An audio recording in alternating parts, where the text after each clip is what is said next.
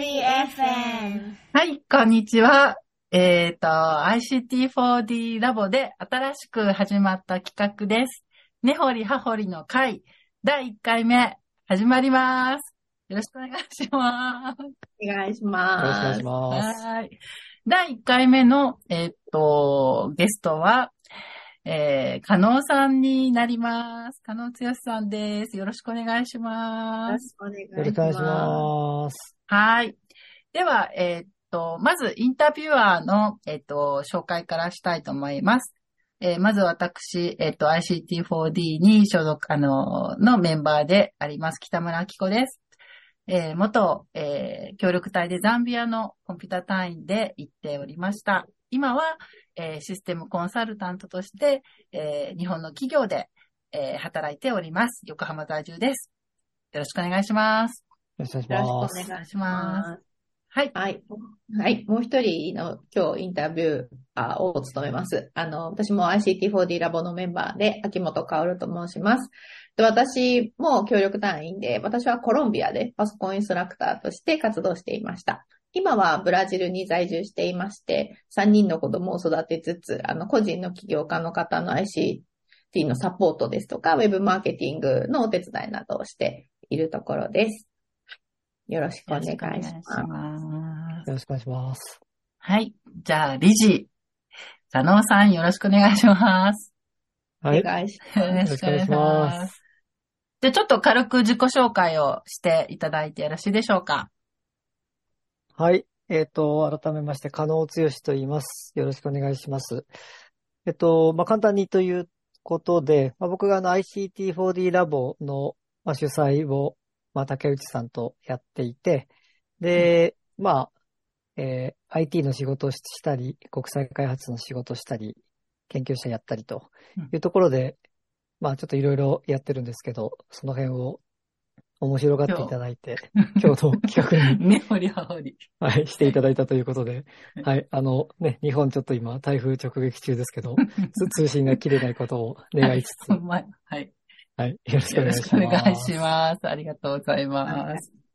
はい。ICT4D! では、早速、加納さんにね、ほりはほり聞いていきたいなと思うんですけれども、えー、そもそもですね、えー、なんで国際協力に興味を持ったのかっていったところからちょっとお話聞いていいですか？はい。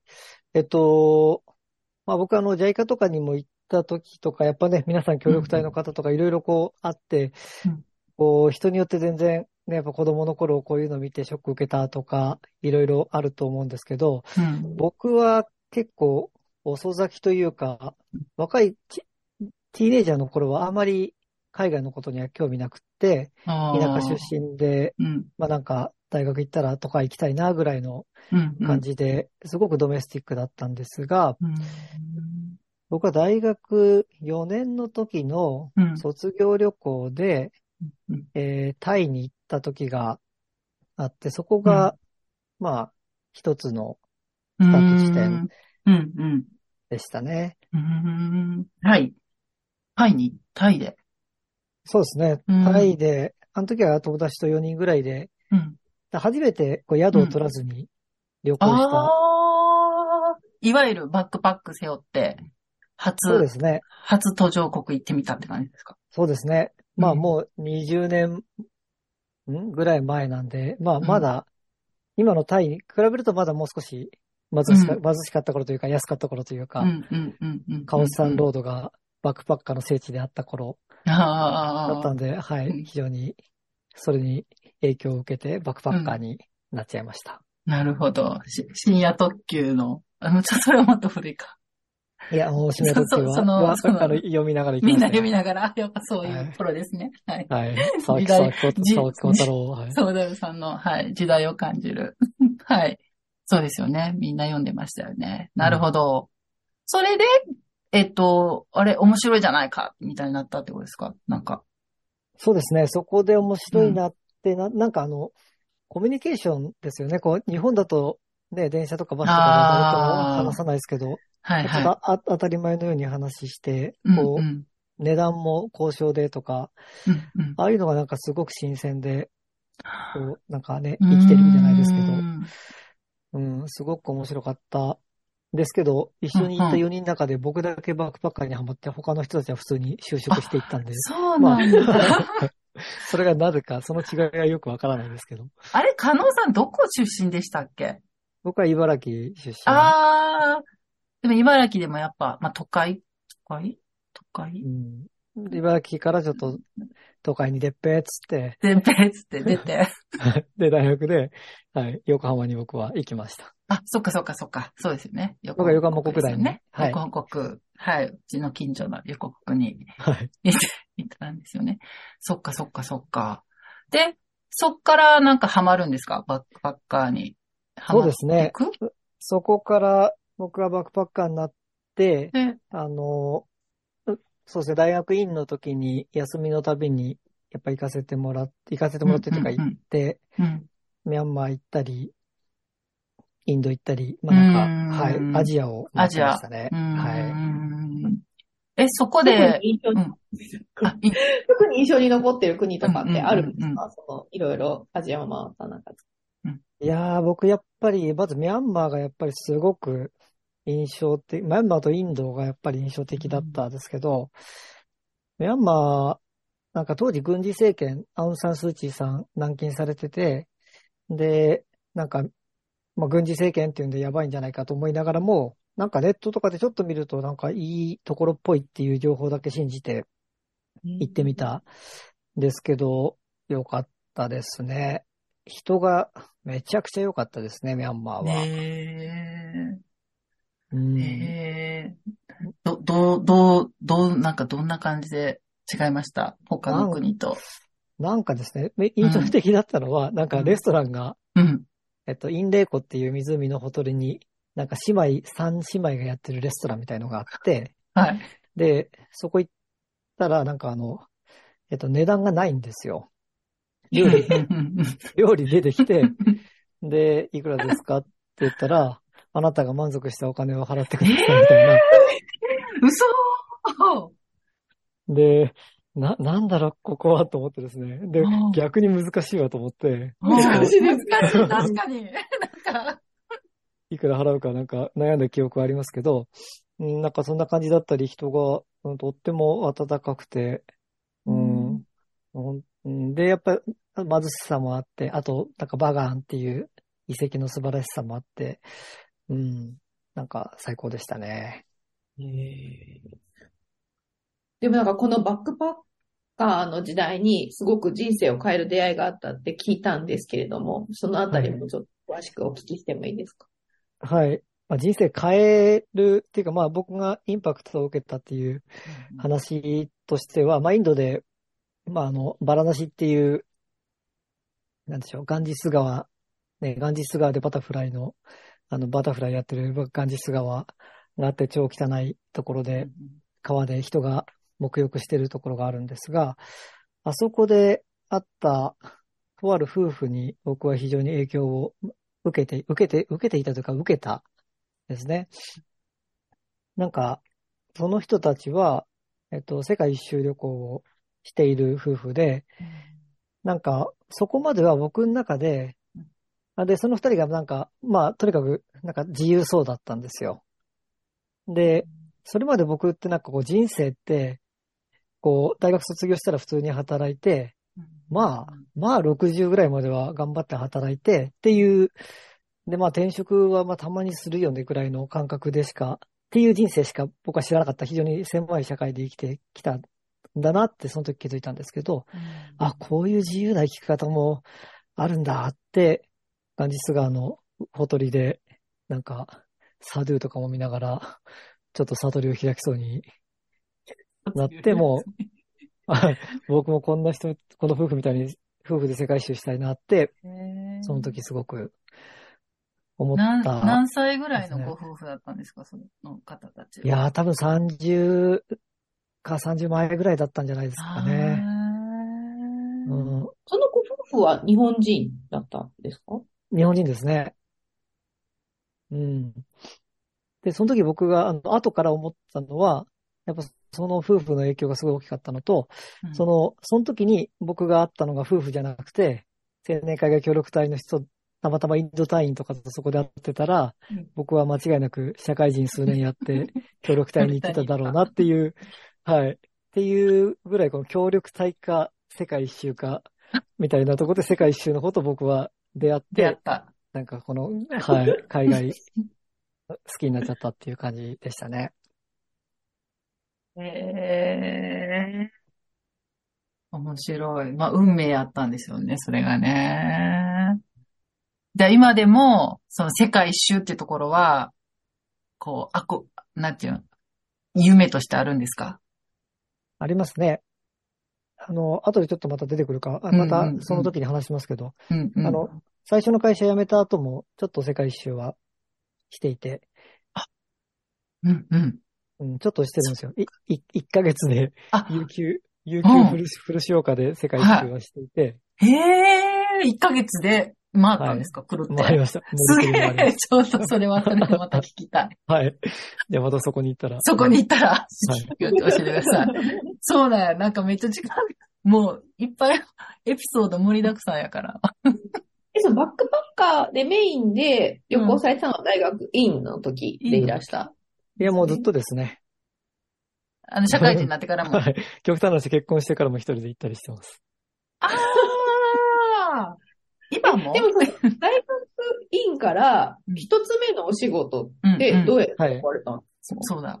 一つ目の仕事はですね、僕はあの、そうやって途上国ハマったんですけど、それと同時に IT にもハマっていて、うんこれまた話すといろいろ出てきちゃうんですけど、あの、スタートアップ、東京にあるスタートアップでバイトを、まあ、スタートアップって言って出会い系サイト作ってるとこだったんですけど、出会い系やったんですか？はい、そこで、お いや、僕の今の IT 力の9割は、その出会い系サイト構築 を通じて身につけたスキル。すごい。はいえー、出会い系やってれば。言語とかって何だったんですか、何何？当時はパールっていう、ある。ある、懐かしい。かはい。で、すんごいちっちゃいスタートアップで、社員3人ぐらいしかいなくて、なので、全然僕は使い物にならなかったんですけど、最初は。でも、こう、エンジニアって2人しかいなかったんで、もうそのうんうんうん。うん、今でも師匠だと僕は、あの、時々ご飯も連れてってくれてる師匠がいるんですけど、その人に、本当にもうサーバーから、データベースから、ウェブから、こう、全部やらせてももらいましたね。えー、なので、すうんすごく、あの、その時の力が、あなんか得たものが大きくて、で、それで、まあ、そのまま IT 企業に、うんあの、就職しようと思って、で、そその時がすごく、スタートアップでやってたんで、うんちょっと大企業見てみたいなっていうところがあって、うん、あの、新卒の時は大手の IT、はい、の会社に行きました。から、大手の IT 選んだんですね。全然違いますもんね。うん、全ミ然ャンマーと。違いますね。ミャンマーと。あミャンマーとは全然 全然違って、本当にあの、はい、本当にこんな就職先で、こんなって言ったらあれですけど、うんはい、こういう道でいいのだろうかってそうですよね。真逆、真逆ですよね。どっちかというと。世界そうですね観が。はいそう。金持ちになりたいって、そのスタートアップを手伝った時は思ってて、うん。っていう後、後にミャンマーとかと出会っちゃって、なんかこう、どっちが本当の俺のやりたいことなんだろうみたいな悩みはずっと、あなんかずっと抱えながら、はい、生きてきましたし、生きています。でその大手の IT 企業はもう本当にこう、エンジニアというかもう作る、作る人だったっていう感じなんですか？そうですね。あの、うん、証券系の、まあ、いわゆる SI やうんうんで働いてて、うん、そうですね。まあ、会社名も言っていいのか？な。まあ、あの、僕は野村、野村総研に、はい、いましたけど、まあ、まあ、あの、プロジェクトマネージャー養成所みたいなところ。で、まあ、とにかく忙しかったですね。うん、タクシーか終電かみたいな生活をい3、4年やって、まあ、まあ、鍛えら、鍛えられたっちゃ鍛えられた。けど、しんどかったっちゃしんどかった、はいうんじ時代でした。うん。まあ、そこで PM 力がそ。のうん、うん。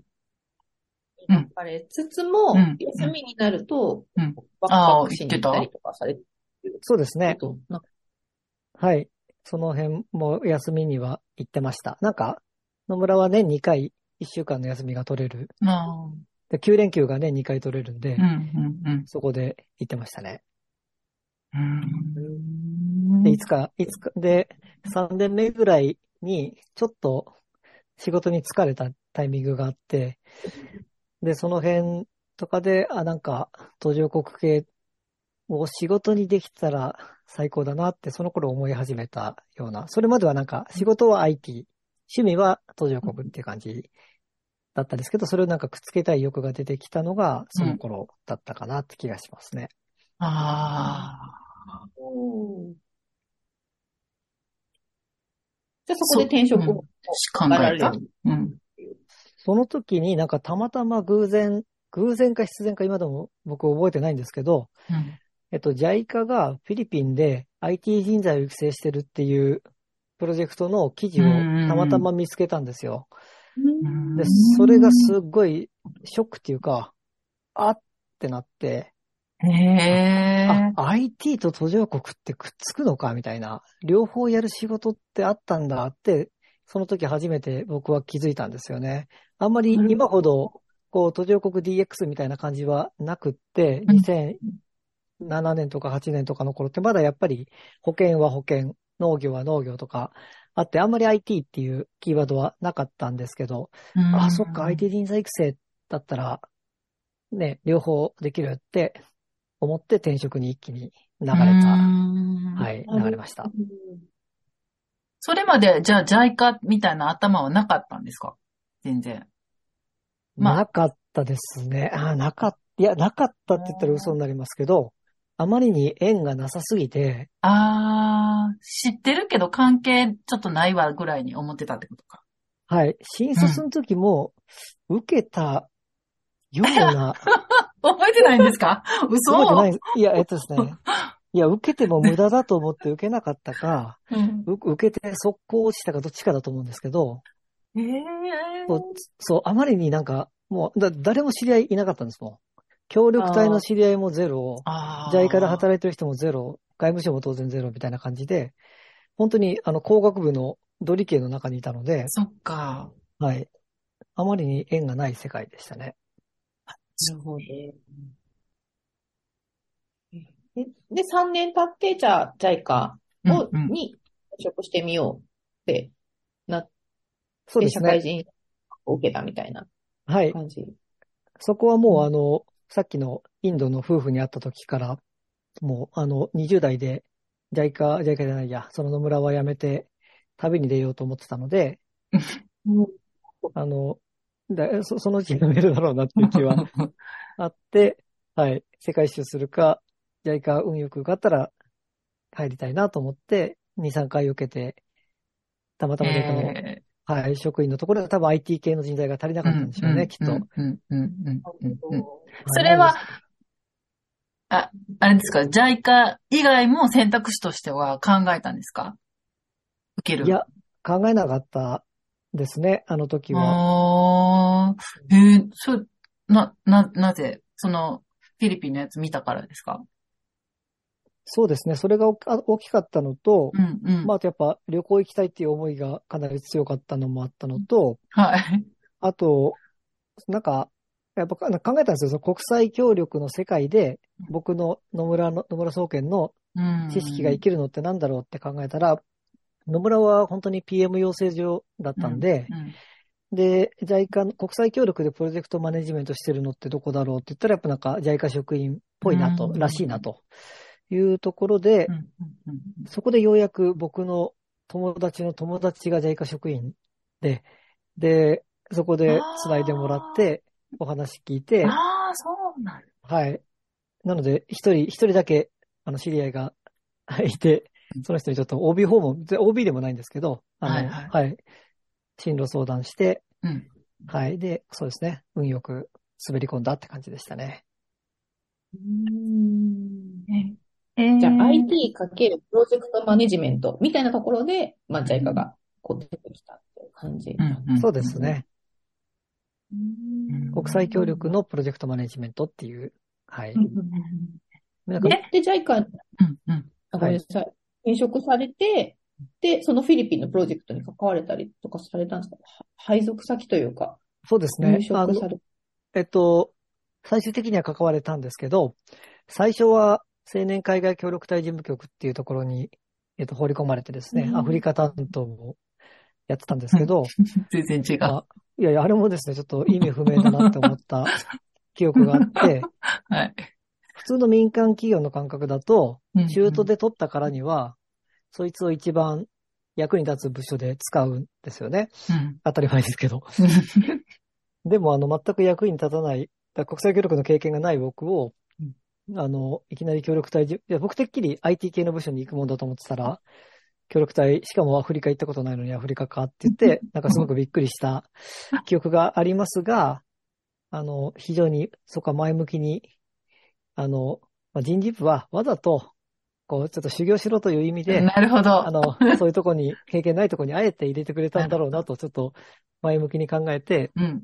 はい、働いてましたけど、うん。うん。まあ結局、僕はそこで初めて出張の時にマラウイに行って、マラウイの、こう、ね、水道も水も電気もないとこで働いてる隊員のとこ行って、もう非常にに感化されてですね。まあその後ね、北村さんが言ってたザンビア。のはい。行きました行きました、行きました。あでもあの辺で一気に協力隊のファンになあ。間りに合いた。何もなかったっていう感じですよね。何もないザンビアもね。そうですね。こう、アジアのバックパックの時とアフリカでこあう感じられたものっていうのは、またちょっと違って何かあ、ありました？ね。そうですね。でもなんか、その電気も水道も水もないとこで、なんかやってるとかっていうのは結構やっぱりショックだったのと、なんだろうな。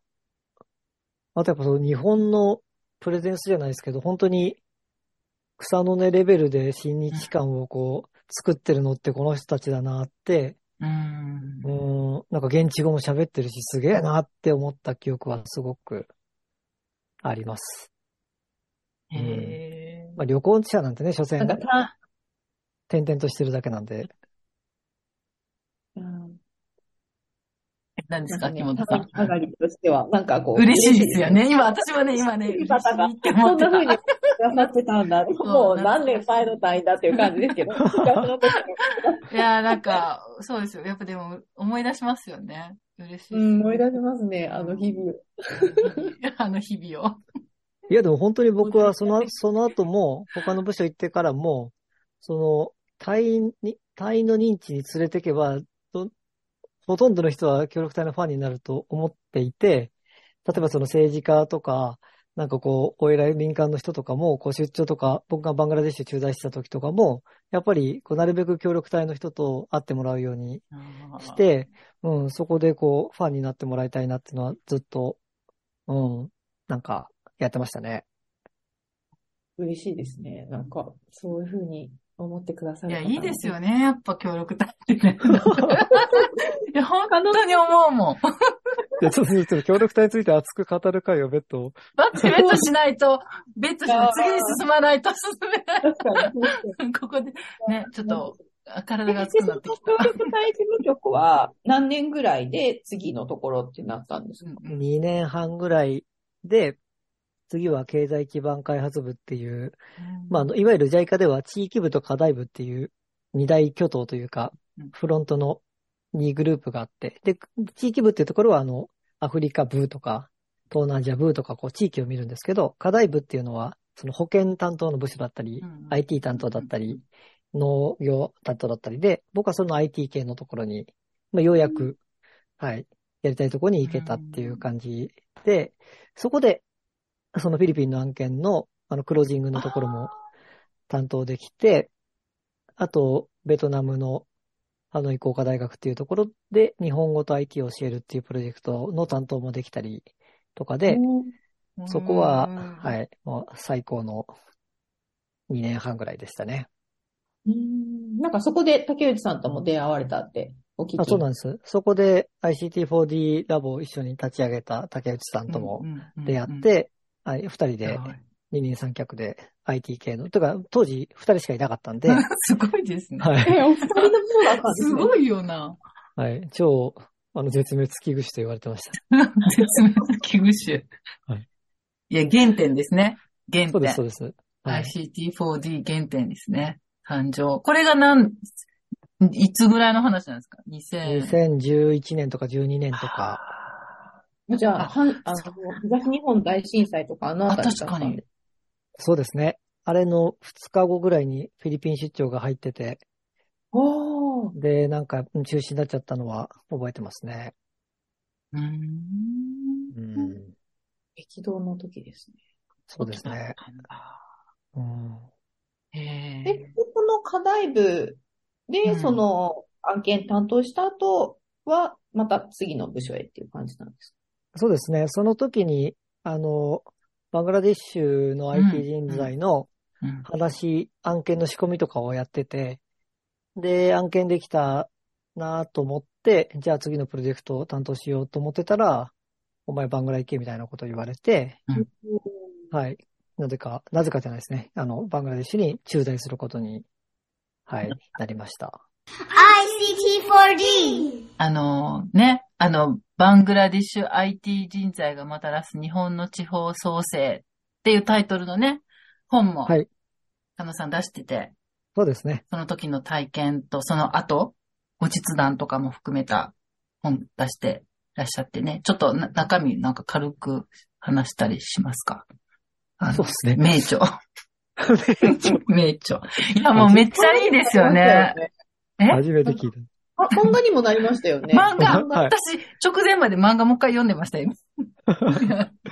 そうなんです。あの、JICA のプロジェクトヒストリーっていうシリーズで、あの、書かせていただいて、それが最近漫画にもなっていて、ちょっとね、あの、このポッドキャストの多分リンクにも多分、あの、どっか、あつけ貼りましょう、貼りましょう。はい、もちろん。あれば多分、はい、あの、ただで読めるので、漫画は読んでいただければと思いますけど、僕が日本で、その仕込みをした話、で、その頃、バングラでは協力隊員がすごく活躍をしていてうん、で、その協力隊たちの活動っていうところからスタートしてうん、で、そこから、こう、国家プロジェクトとして、JICA がやるっていうところの僕が仕込みをやった話。うん、そしてその後僕がバングラデシュ行った後に、まあ、あの、資格試験、日本のあの、情報処理技術者試験を入れるんですけど、まあ、それのこう、政府との交渉なんたらとかっていう話を書いたのが前半。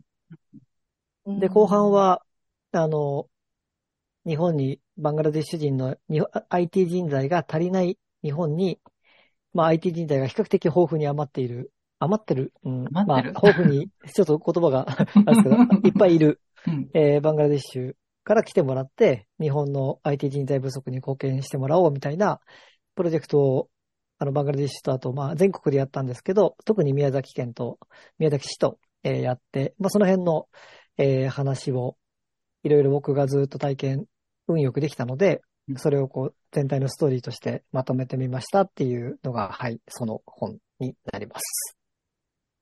いやー、めっちゃバイブ、ね、いい本ですよね。これ、こ、この本と、あの、JICA の、あの、なんだっけ、あの、えっと、なんだっけかな、あの、JICA のレポート？報告書？はいはいはいはい。あの、探したら、検索したら出てくるやつをセットで見ると、すごいいいんですよ。めっちゃマニアックなマニアックな、マニアックな映画ですけど、すごいわかる。この本の、で裏でこういうのが作られてたんや、みたいなのがわかる。すごい、あの、本で、か活用しがいのある本だと思うんですよね。しかもこう、すごい私が好きなのが、あの、こう30何人、34人にインタビューされてるんですよね、加うん、納さん。はい、しましたしました。で、その本の中に、もうそれぞれの人の思いが、めっちゃちゃんと入れてるんですよ。全員、その、なんていうかな。普通だったら結構こうね、まあ、取材はして思いっていうのをか書かないことが多いかもしれないんですけど、その個人個人が、あの時こういう思いで実はやってたんですみたいなのも、全部載せてるのが、もうめちゃくちゃいいんですよ。めっちゃ精読してくれてるじゃない。ありがとうございいや、もます。う、で、それ、あめっちゃそれいいなと思ったら、後ろの後書きにも、なんかそういう、繋いでるって言ったところとか、人のそういう気持ちのところも、ちゃんと大切にしたかったって書いてて、めっちゃ加納さんいい人って思った。いや、なんか、あの本当のなんか、真のプロジェクトマネージャーっていう感じマジそうっすよね。あとの、自分が表に出るのではなくて、なんかその主役となる人たちをこう繋いでいくっていう、うん、素晴らしいなと思う。ありがとうございます。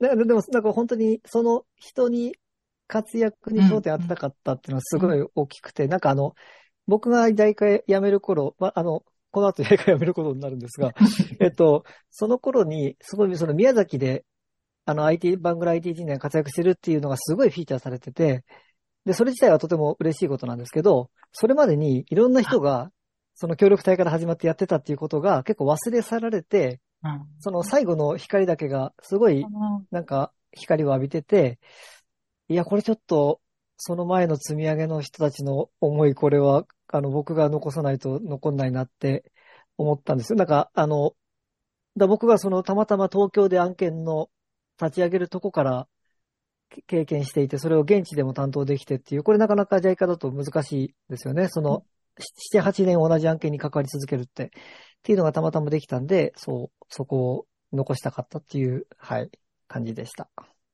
私、あの、エピソードで、なんか協力隊の方々が、その大臣の前でこう、歌を歌うし、詩でし、あのシーンは、もうすごくなんかその、うん、なんか感動しましたね。そのやっぱ心で人って動くんだな、みたいなところを、若干、若干、取り上げてくださってるっていうことがまた。うんうん、あそこはですね、もうあの、もう絶対取り上げろっていうのはですね、あの、えっと、その当時の、えー、ジャイカの所長が戸田さんっていう方だったんですけど、その戸田さんに、あの、本出す、で、ちょっとプロジェクトヒストリーで書こうと思ってるんですって話をしたときに、お前も、当然あそこの歌のところは取り上げんだよなって言われて、うん、で、出たらその時やっぱりその他の隊員からやっぱ話を聞いてて、その話はいいなと思って入れ入れようとしたんで、あ、やっぱりそのぐらい、こう、所長とかにとってもインパクトのあった、やっぱ話、思い出深い話だったんだなっていうので、あ、これはもうやっぱり入れるしかないと思って入れましたね。うん現地に根付いているからこそっていうのがありましたよね、うん、あれを読んで。あとなんか、もう一つの協力隊で活躍した方が、後の専門家になって、また戻ってくるっていうところも、すごいその、その人の、こうなんかこう、キャリアアップっていうところも、すごく、なんかこう、憧れに近い気持ちで読んでましたね、私も。うんうんちょうどそれをやった庄司さんっていう方が、去年あたり、なんかその JICA のなんとか賞みたいの、なんか、もらってましたけど、本当にやっぱり彼が、こう、バングラで、その最初の花火を打ち上げる国家資格入れてみんなに、こう、武器を与えたいっていうところから、そう、日本帰って、その後せん、ね、ちょうどプロジェクトも立ち上がるって言って専門家として行って、ベンガル語でわーわー戦ってみたいなところを、はい、あの、はい、その彼の庄司さんの思いと推進力がものすごい、やっぱキーだったろうなとは、はい、思ってますね。壮大なプロジェクトですね。すごい。そして、他の中でも、あ、ごめんなさい。うん。どうぞどうぞ。の勤務してたの、トータルで 10, 10年ぐらい。10年ちょっとですね。はい。うんうんうんその中でも7年、8年、このプロジェクトに関わってらしたっていうことで、やっぱすごくこう思い出深いプロジェクト一つだったのかなと。はい、あの、ダントツ1位って感じです。ダントツ。はい。